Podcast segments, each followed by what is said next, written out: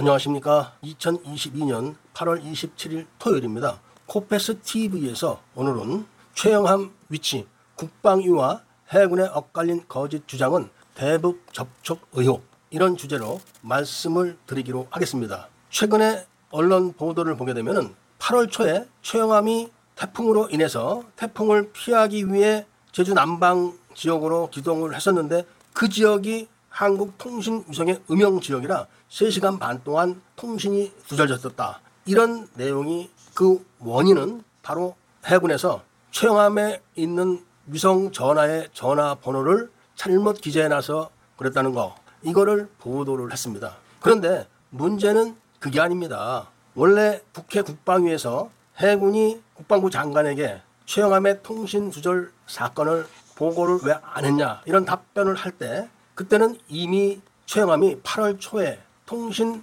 두절 사건을 낸 지 한 달 정도 지난 그런 시기였습니다. 그런 시기에 국방부 장관에게 보고를 해야 될 사항을 누락시켰다는 국회 국방위 국회의원들 질문에서 뭐라고 답변했냐면은 최영함이 제주 서남방 해역에서 있었는데 갑자기 태풍이 불어가지고 태풍을 피하기 위해서 제주 남쪽 해상으로 기동을 했었는데 그 지역이 바로 통신 위성의 음영지대라 통신이 두절됐고 조사를 해보니까 해군 담당 장병의 개인적인 실수라 엄벌을 하겠다 이렇게 답변했습니다. 그런데 언론들의 다른 보도를 볼 것 같으면은 해군의 삼함대가 최영함하고 통신을 계속 했었는데 통신이 안 됐다는 겁니다. 그리고 최영함은 제주 서남방 지역이 아니라 흑산도 인근 해상에서 작전 중이었다고 합니다. 그러니까 해군의 발표는 국회 국방위에다가 엉터리 보고를 한 겁니다. 더더군다나 해군은 해군 참모 총장에게는 이 사실을 보고를 했다는 겁니다.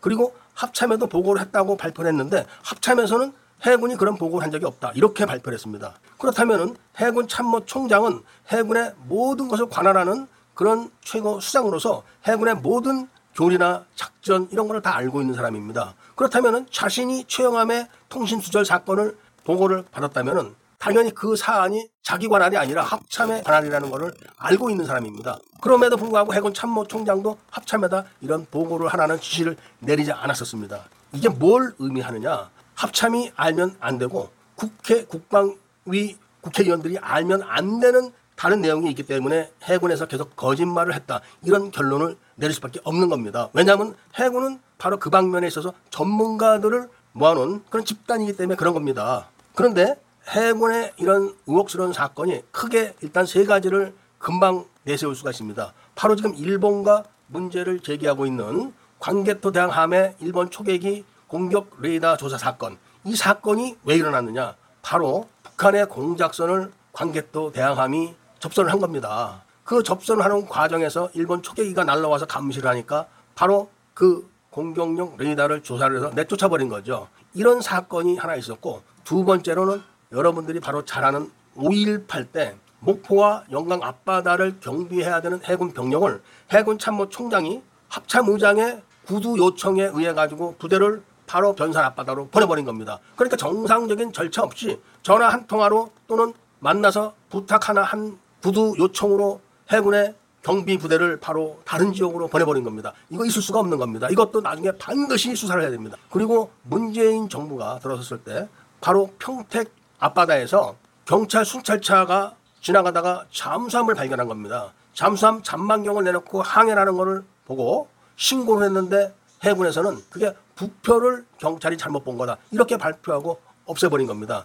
대한민국 경찰이 아무리 바보들만 모아놨다 해도 부표와 잠수함 잠만경을 구분 못하는 사람은 없습니다. 이 사건도 굉장히 의혹을 많이 불러왔던 사건입니다. 이렇던 해군은 언뜻 머리에서 나오는 그런 의혹만 봐서 대형 사건으로 세 건을 기록하고 있습니다. 그런데 이번에는 더 엄중한 구축함의 통신 두절 3시간 반 이 사건을 속였다는 거. 이거는 분명히 문제가 있는 겁니다. 흑산도 앞바다 한밤중에 북한 잠수함하고 만나서 뭘 전해주고 전해받았는지 그런 거를 우리는 알 수가 없는 겁니다. 그랬는지 안 그랬는지 그것도 모르는 겁니다. 그러나 분명한 거는 해군이 그런 사실을 계속 속이고 있다는 거. 이거는 의혹이 있다는 겁니다. 이미 해군은 이적 행위를 한 전가가 언뜻 나오는 게 벌써 세 건입니다. 이런 해군에서 아주 중대한 사건을 언론 발표 그리고 국회 국방위 보고 이런 내용이 전부 다 달랐다는 것은 반드시 곡절이 있다. 이런 이야기죠.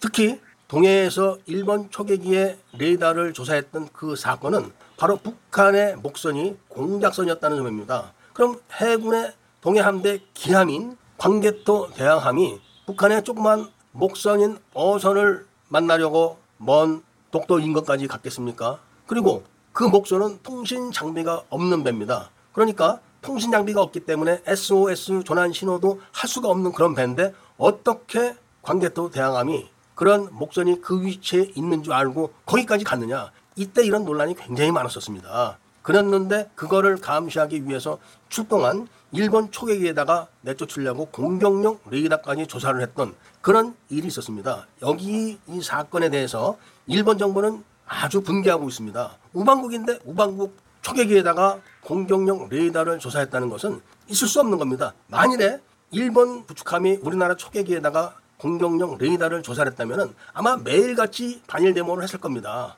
그런 아주 중대한 사건임에도 불구하고 한국 정부는 아직도 그 사건에 대해서 아무런 사과도 하지 않고 있습니다. 따라서 이번 최영함의 통신 두절 사건은 반드시 엄중하게 철저하게 수사를 하고 넘어가야 된다. 이런 말씀을 애국 시민들과 밀매분들에게 제가 드리고자 합니다. 밀매분들의 고견은 어떠신지 의견을 한번 듣고 싶습니다. 그리고 애국 시민들과 밀매분들께서는 반드시 구독을 해주시고 좋아요와 알림 설정을 부탁드리면서 이야기를 들어주셔서 감사드립니다.